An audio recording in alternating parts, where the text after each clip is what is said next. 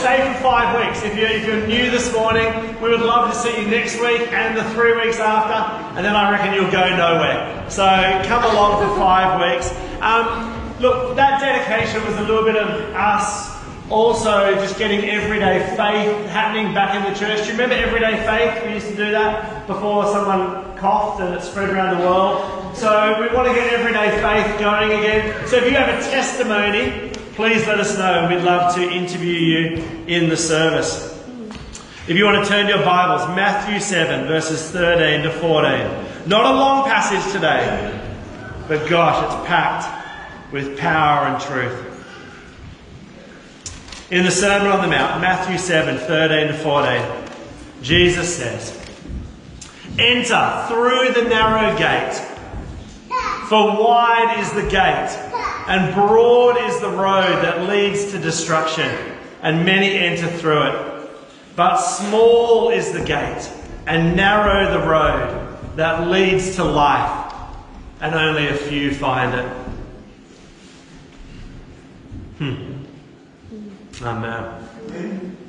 Well, we're in the final three weeks of a series on what did Jesus teach, and then we're going to start something new. I think in just exploring the ministry of the Holy Spirit for a while. But the premise of this series, what did Jesus teach, is that if we're to be disciples of Jesus, we actually need to know what he taught. You know, when Jesus said he is the way, the truth, and the life, what, what is the way? Uh, what is the truth? What is the life that he is wanting to lead us into? Just before the Sermon on the Mount, Matthew tells us in chapter 4, verse 17, that from that time Jesus began to preach, Repent, for the kingdom of heaven has come near. That's Jesus' message. The Sermon on the Mount is Jesus calling us into the life of the kingdom. Right? This is what it looks like to be a citizen of King Jesus' kingdom.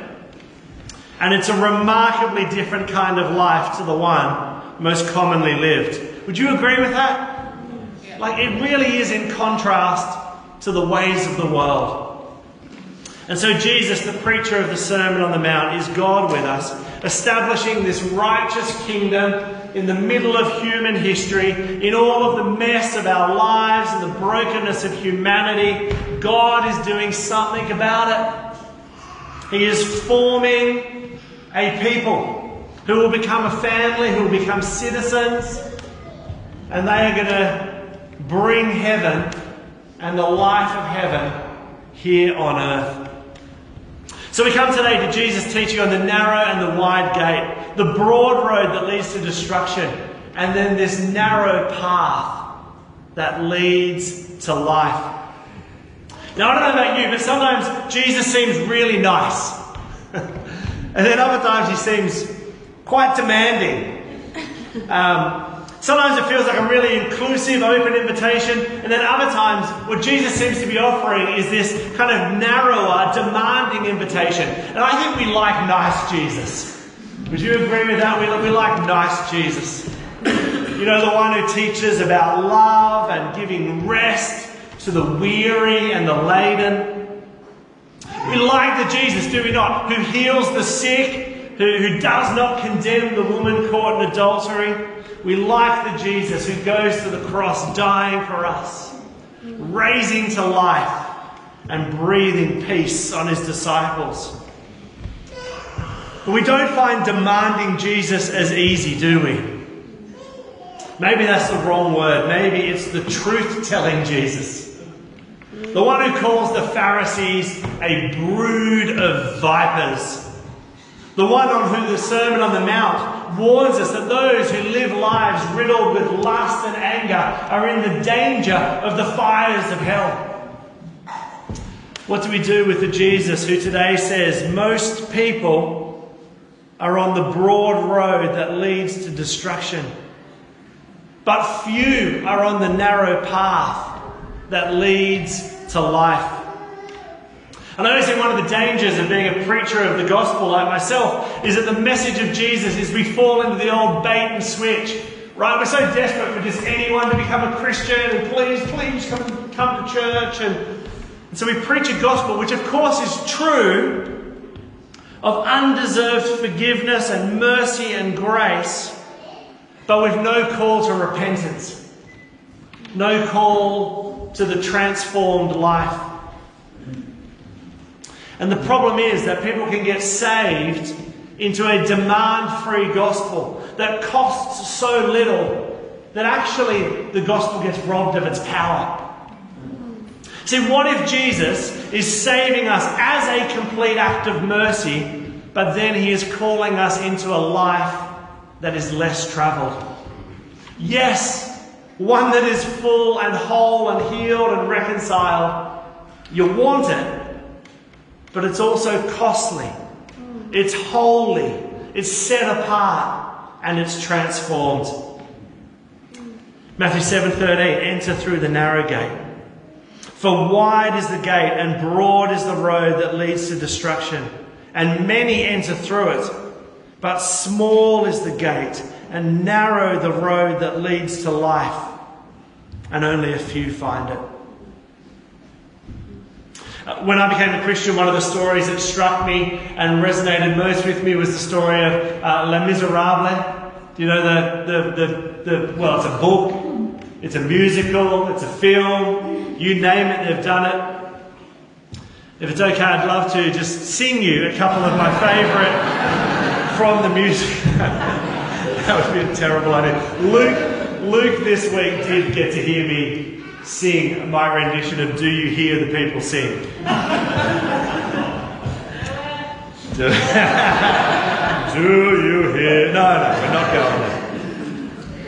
Uh, but I do remember in my 20s reading the abridged book, watching the movie, seeing the musical on the West End. I had so little money when I moved, moved to London that there was these cheap seats. And so I've not actually seen the musical adaptation, I've seen the top of it from very high up.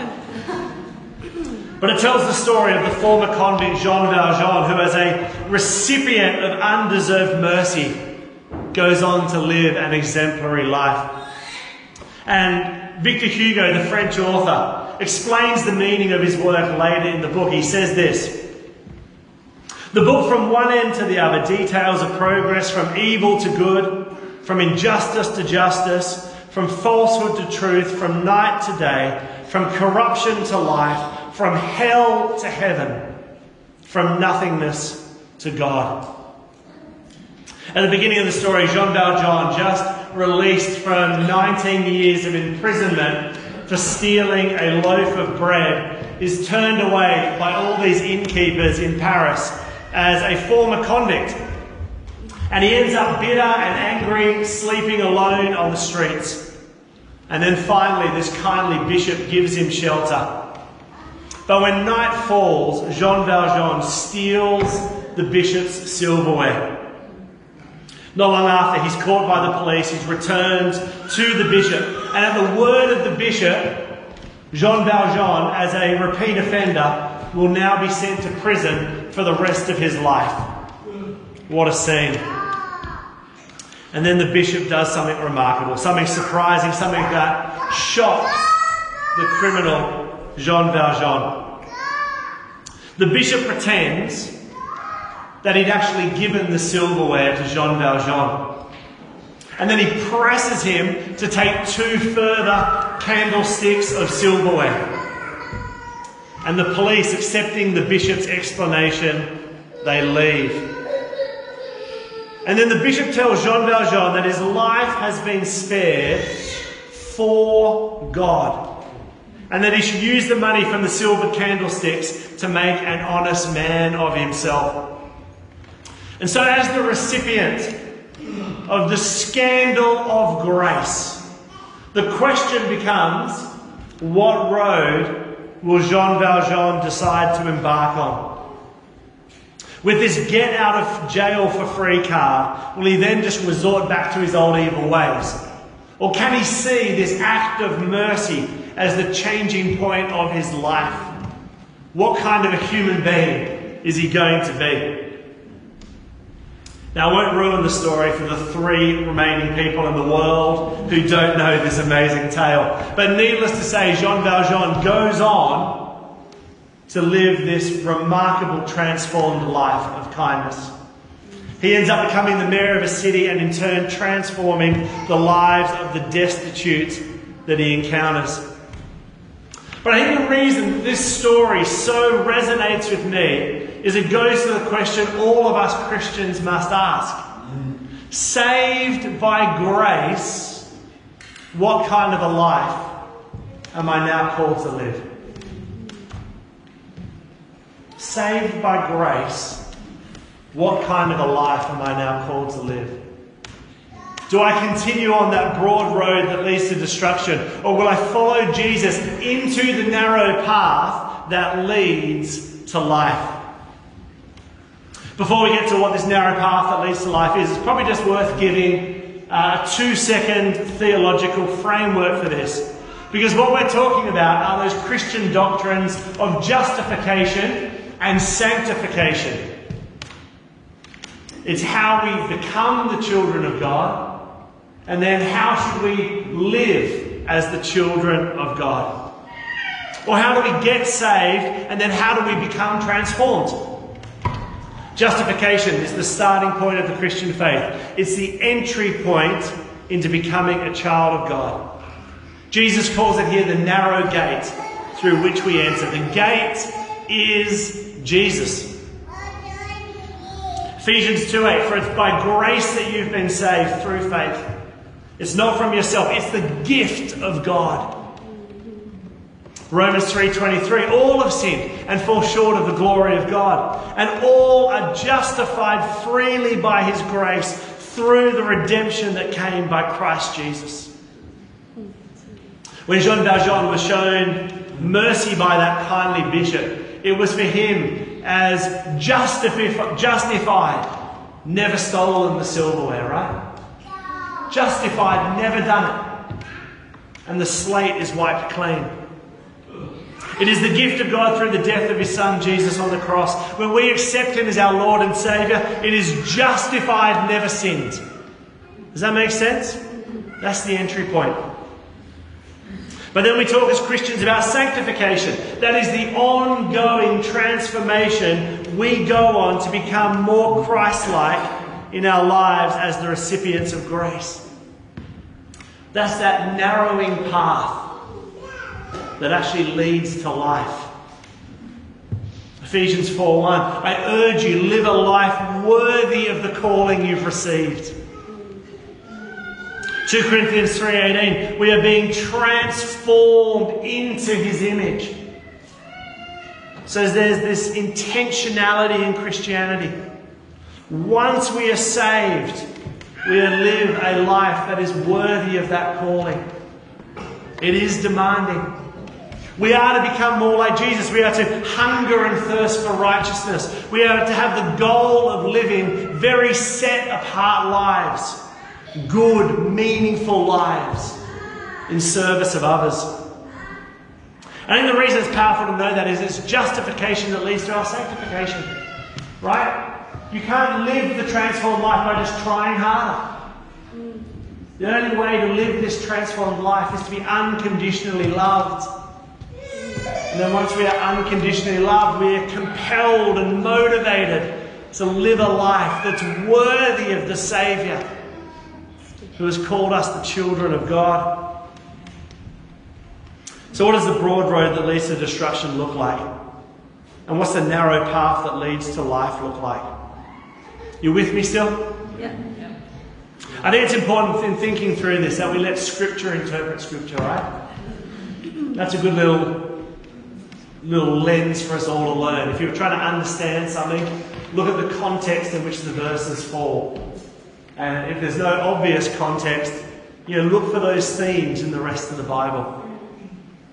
And think the context of what the narrow path looks like is found in Jesus' Sermon on the Mount. You know, that's what we've been suggesting through this series that Jesus is describing what the life of a citizen of the kingdom of heaven looks like.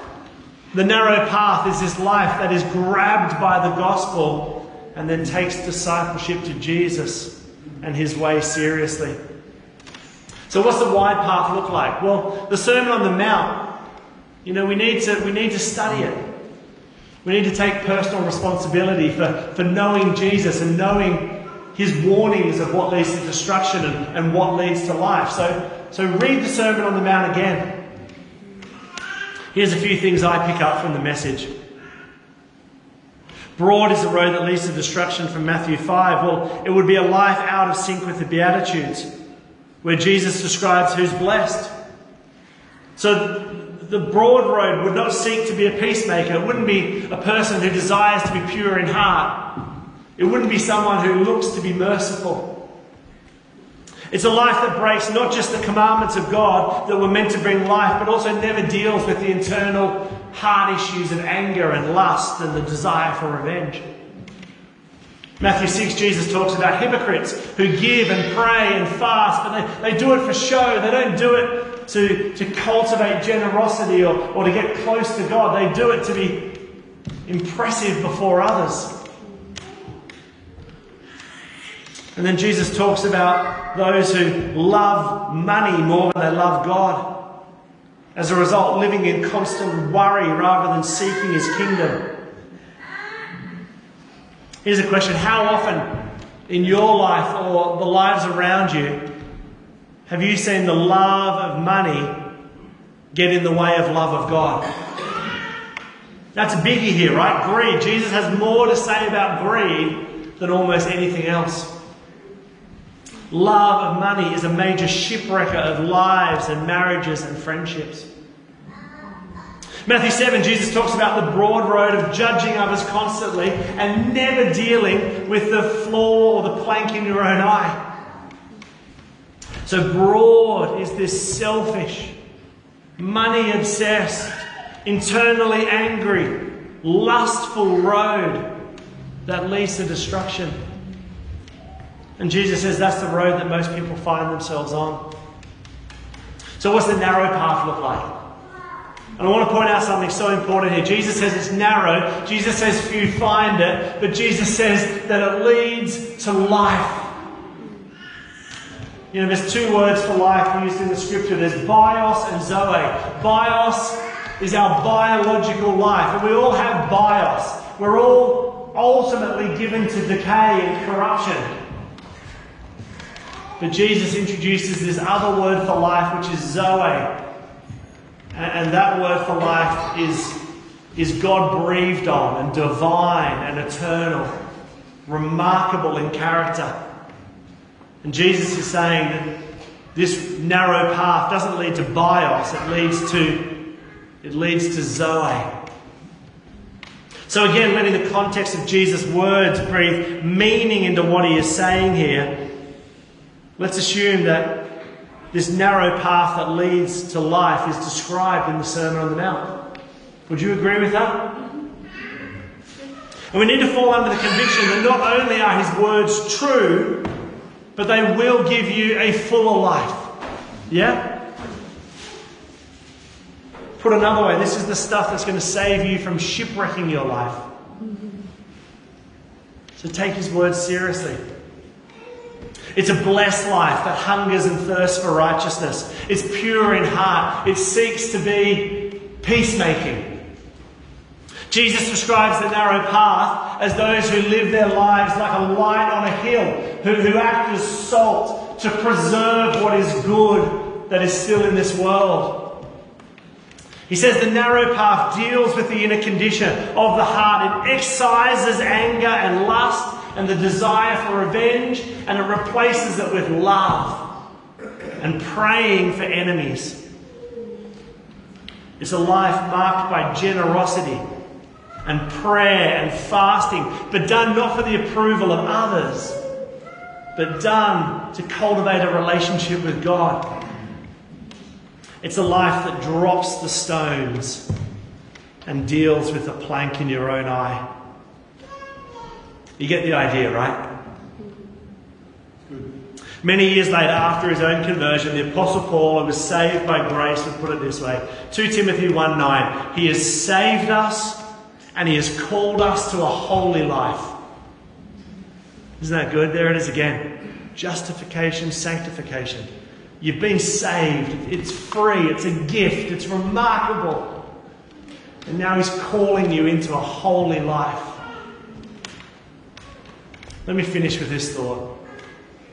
The Christian life must be entered into intentionally. Let me say that again. The Christian life must be entered into intentionally. There's actually a scene in Les Mis that I didn't mention. Uh, after the kindly bishop saves him from prison, and before it then flashes forward to this transformed life, Jean Valjean, purely out of habit, after that night of being caught, goes straight out and steals a coin from a 12 year old boy. it's not his greatest moment. And he then chases the boy away. But he then quickly repents and he searches the city for the boy to make amends. You see, the broad road is easy and it's second nature to Jean Valjean. But having entered a new life through the narrow gate because of the bishop's kindness, he then has to be intentional about walking his life out on this narrow path. And I guess that's the question it poses for me. It's the question it poses for you. Having been saved by Jesus, what must we now do to be intentional about the path that we now walk? You know, we're going to be convicted by the Holy Spirit in this. Is that true? I mean, part of the reason you know you're a Christian is when you're sinning, you feel convicted. And then you're going to get empowered by the Holy Spirit to actually live this life. And you're going to get guided by the Holy Spirit into what this life is. But we must choose. What are those choices for you? Small is the gate, narrow is the road that leads to life, and only a few find it. Amen? Amen. Let's stand together. We're going to sing.